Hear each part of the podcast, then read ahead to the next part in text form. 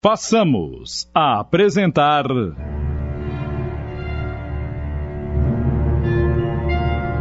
Inimigo de Família. Da obra psicografada de Amarílis de Oliveira, adaptação de Tony de França em 10 capítulos.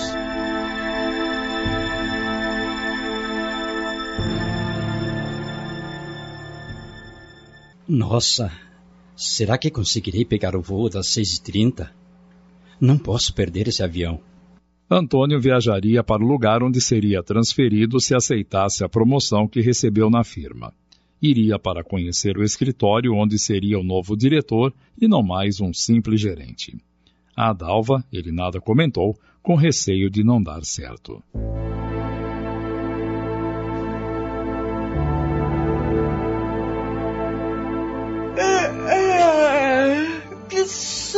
Sono! Ah. Ué, o Antônio foi mais cedo hoje para o trabalho? Ah, me esqueci que ele ia viajar no voo das seis e meia. Estranho. O cargo que ele ocupa não exige viagens. Algo não está certo. Bem, deixa pra lá. Depois eu converso com ele. Antes assim, porque terei tempo para procurar a casa dos meus sonhos. Vou preparar o café das crianças.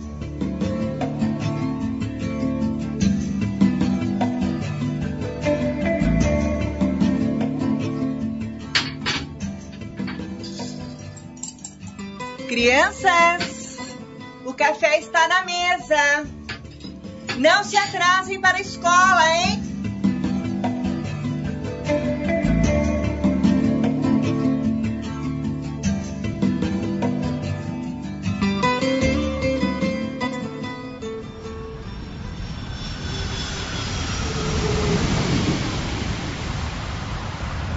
Avião, Antônio refletia.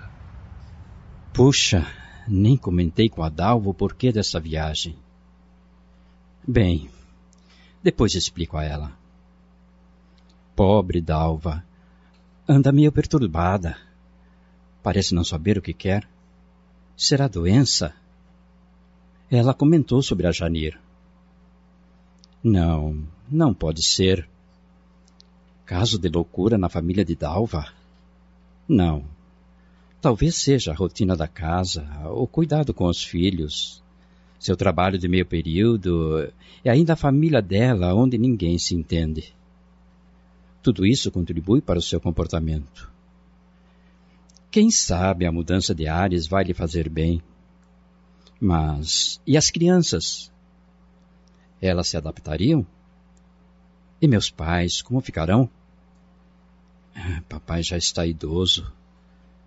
Será que se eu aceitar essa promoção, ele vai suportar a distância? Tenho sido um filho presente. Oh, meu Deus, tenho saúde e minha família também. Trabalho, tenho uma condição financeira estável, apólice de seguro para a família. Será que valerá a pena o risco por 30% a mais no salário? Não, por que arriscar? Ai, se eu pudesse, eu faria esse avião voltar.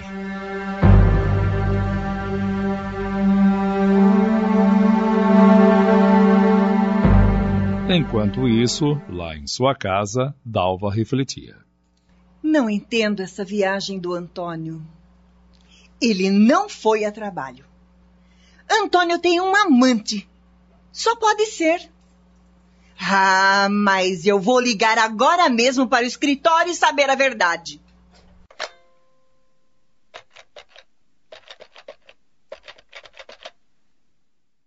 Alô? É a secretária de Antônio Fagundes? Sim, é ela. Posso ajudar? Não só pode, como deve. Sou a esposa de Antônio e quero agora mesmo o telefone do lugar onde ele vai estar. Mas, senhora, eu não sei onde ele está agora. Talvez esteja chegando ou ainda no aeroporto. O que posso é dar-lhe o telefone do nosso escritório de lá. É algo urgente? Urgentíssimo. Você sabe pelo menos o que ele foi fazer lá? Sim, senhora, eu sei. Ele foi conhecer o escritório e a cidade onde terão de morar caso ele aceite a promoção.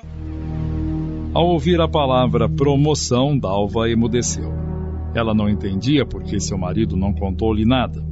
A secretária insistia, mas a ligação ficou muda. Alô? Alô? A senhora ainda está aí? A senhora está precisando de uma assistente social para as crianças? Posso mandar-lhe uma se quiser.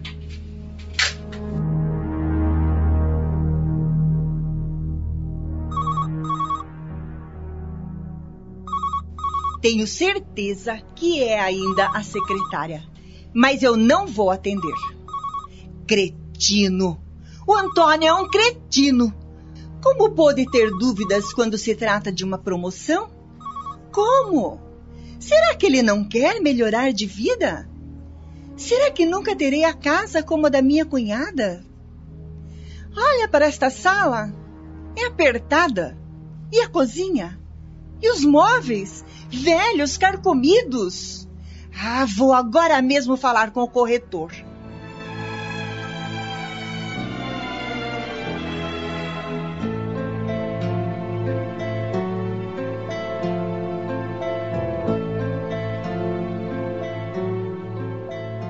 Boa tarde, dona Dalva.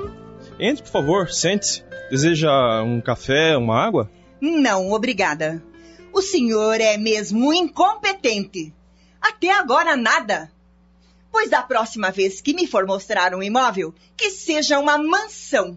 Não quero nada com menos de quatro quartos, duas suítes e uma sala enorme, entendeu? Mas, dona Dalva, todos os imóveis que eu lhe mostrei eram como a senhora pedira. Acontece que agora eu quero algo maior, entendeu bem? Claro, claro. Ah, essa mulher deve estar com parafuso a menos, só pode. Assim que tiver algo como eu quero, avise-me. Entendeu bem? Até logo.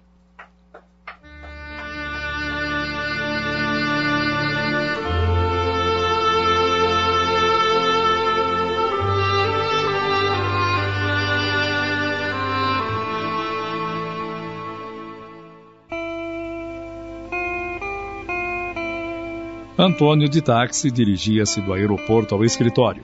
Lá chegando, notou que tudo era igual ao escritório central, só que ali ele seria o diretor em vez de gerente. Sua carga horária iria aumentar. Teria de sair de casa antes que os filhos acordassem e retornaria quando já estivessem dormindo. Valeria a pena?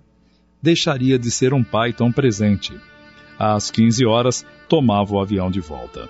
Sua decisão já estava tomada não valeria a pena todo o sacrifício por 30% a mais no salário. Quando o avião pousou, sentiu-se aliviado. Mas ao adentrar no seu lar, Dalva, que já estava sob a influência do obsessor. Querida, cheguei! Filhos, me deem aqueles abraços. Queridos cambaus, abraços? nem de longe, seu sem vergonha! Você é um incompetente! Vou te matar, seu desgraçado! Dalva, o que é isso? Não estou te entendendo. Você está bem? Pode explicar o que eu fiz? Eu te mato, seu inútil! Você não presta! Infeliz!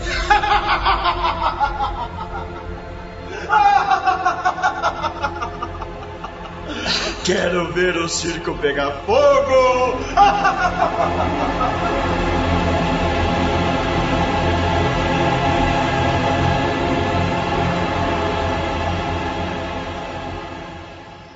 Estamos apresentando Inimigo de Família.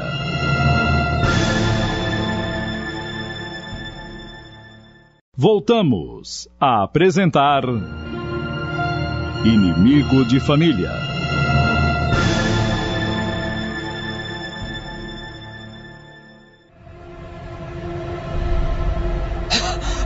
Pelo amor de Deus, Dalva! Solte-me! Vai me enforcar! Ah, ah, ai, o que há? Você! Você é o culpado de tudo! por esta vida miserável que levamos! Filhos, vão para seus quartos. Sua mãe não está bem. Eu estou ótima! Você que não presta! Inútil! Teve uma promoção e não quer aproveitar! Seu frouxo! Frouxo! Cale essa boca! Você não está em seu estado normal? Quem não está normal aqui é você, seu incompetente! Frouxo! Desgraçado! Você é um atraso na minha vida! Inútil! Me solta! Me solta! Desgraçado! Infeliz! Frouxo! Filho, vem aqui já! Pegue a agenda ao lado do telefone e ligue para o hospital mandar um médico aqui urgente. Sua mãe está tendo uma crise histérica. Rápido, filho. Já não aguento segurá-la. Ela está com uma força descomunal. Só amarrando-a. Pai, não amarre a mãe, por favor. Pai, hoje ela me bateu de cinta.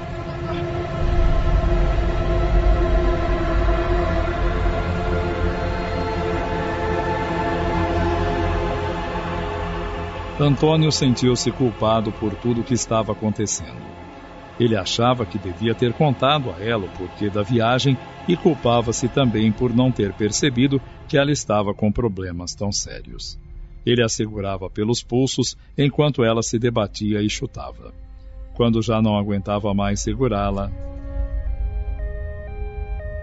Graças a Deus chegaram. Não pense, seu idiota, que eu vou para o hospital. Nunca! Eu não tô doente! O doente aqui é você, seu calhorda! Seu imbecil! Frouxo! Doutor, acredito que ela está tendo uma crise de histerismo. Agrediu-me assim que entrei em casa. Ela não fala coisa com coisa e eh, não se entende nada. Ela agrediu nossos filhos. Por favor, faça alguma coisa. Com a ajuda do enfermeiro, ela foi segurada com mais força enquanto o médico aplicou-lhe uma injeção calmante dose dupla. Em instantes, ela adormeceu. Senhor Antônio, realmente o caso dela é internação numa clínica psiquiátrica. Percebi pelos olhos dela. Como disse Jesus, os olhos são as janelas da alma. Infelizmente eu não sou psiquiatra, mas recomendo procurar um. Mas que mal lhe pergunte, seu Antônio. Vocês discutiram? Doutor, juro-lhe que nem sei como começou. Foi tudo tão rápido, mas há dias que ela vem apresentando comportamento alterado. Imagine só! Fui viajar e quando volto, mal entrei em casa, ela me agrediu jogando nem sei o que em mim. E em seguida voou no meu pescoço como querendo me enforcar. E tinha uma força sobrenatural. Ei, desculpe-me, senhor, mas é provável que sua esposa esteja possuída. O médico, com um olhar de reprovação ao enfermeiro, arguiu. Senhor Antônio, como lhe disse antes, o caso dela é psiquiátrico.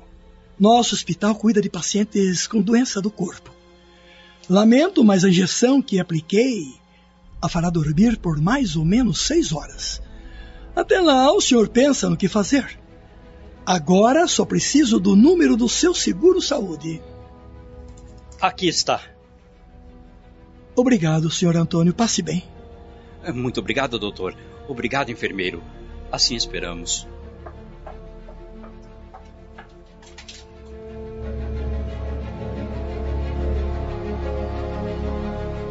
Doutor, por que o senhor não deixou me contar-lhe que ela está obsediada? Simplesmente porque nem mesmo sabemos o que é. E isso não é aceito pela medicina. É, mas eu tenho certeza. Porque uma vez tive um parente com o mesmo caso. Eu sei que se admitir isso, poderei perder o emprego. Mas, é, deixa pra lá, doutor.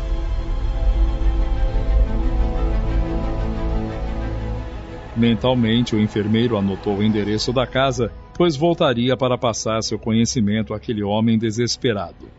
Muitos que estão em sanatórios sofrem desse mal obsediação.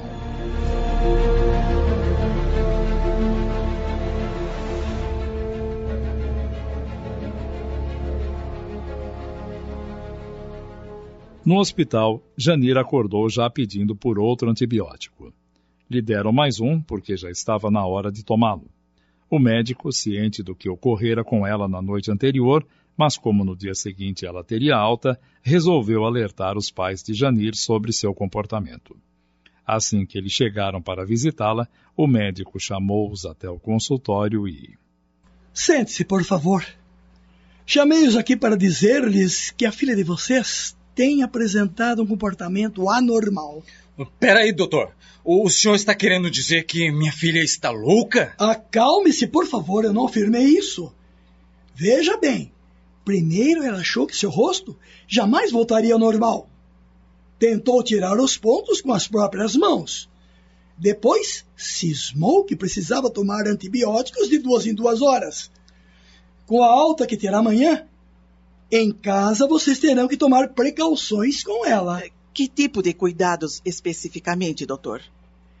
Ela com certeza quererá continuar tomando os antibióticos de duas em duas horas e é inadmissível. Mas e como devemos agir? Eu explico. Tenho aqui estes comprimidos de placebo, material inofensivo, e quando ela pedir mais antibióticos, vocês darão estes. Está claro? Eh, doutor, agradecemos por nos ter contado, mas acredito que isso só pode ter sido fofoca das enfermeiras, não é mesmo? Mesmo não entendendo essa observação, agora lavo minhas mãos quanto a essa paciente problemática.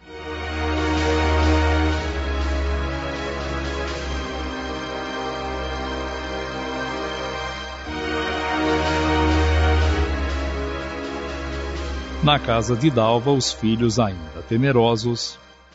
Papai, a mamãe está ficando louca? Não, filho. Eu acho que fiz algo errado, que a mamãe não gostou. Foi isso. Fiquem tranquilos, está bem? A mamãe voltará a ser aquela querida de todos nós. Que tal um lanche mais tarde e na cama? Vou tentar convencê-lo de que Dalva está ficando louca. Quando Antônio dormiu, Ajudei-o a desdobrar-se e ver que em seu lar havia uma criatura que desejava destruir aquele relacionamento. No sono, ele viu o obsessor e perguntou-me: E como posso fazer para que minha mulher se livre dele? Bem, primeiro ela deve querer. A ligação entre ela e ele é mental. Mas eu preciso fazer alguma coisa. Mas o quê? Lute por ela. Não desista jamais. A ajuda virá bater à sua porta para que você não tenha dúvidas. Em seguida, saí dali, sabendo que a dúvida dele logo viria. Fui procurar o enfermeiro que frequentava um centro espírita já há algum tempo e falei com ele. Meu bom homem, sei que receias perder teu emprego e, e pela ridicularização, mas faça a tua parte. Fale com o marido dela e nunca com ela. Naquela tarde eu senti o obsessor, mas o médico impediu-me de agir. Quem sabe ainda virá o dia em que a medicina entenderá esses fatos. Sim, quando a maioria de seus profissionais deixarem de ser prepotentes. E como saberei quando ele vai estar em casa? Amanhã ele não irá trabalhar. Ficará em casa com a esposa e filhos. Ele teme deixá-los a sós com ela. Ótimo. Como trabalho à tarde e à noite, irei logo pela manhã. Que Deus o abençoe e oriente. Todos nós agradecemos. Dali fui à casa de Yolanda pedir-lhe que fosse visitar a sobrinha Dalva e, se fosse ofendida por ela, que a perdoasse.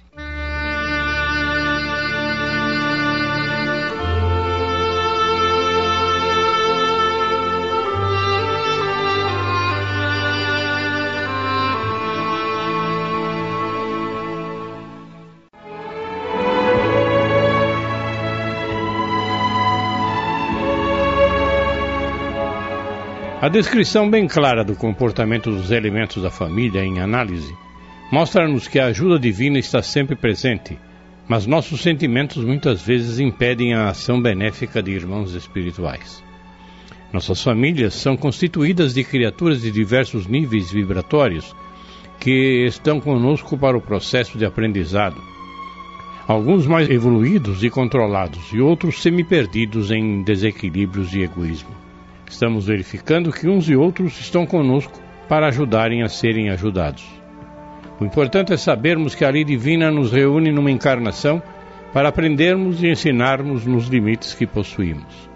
Compreender essa realidade e agirmos com bom senso e tolerância é o progresso espiritual que podemos atingir. Acabamos de apresentar.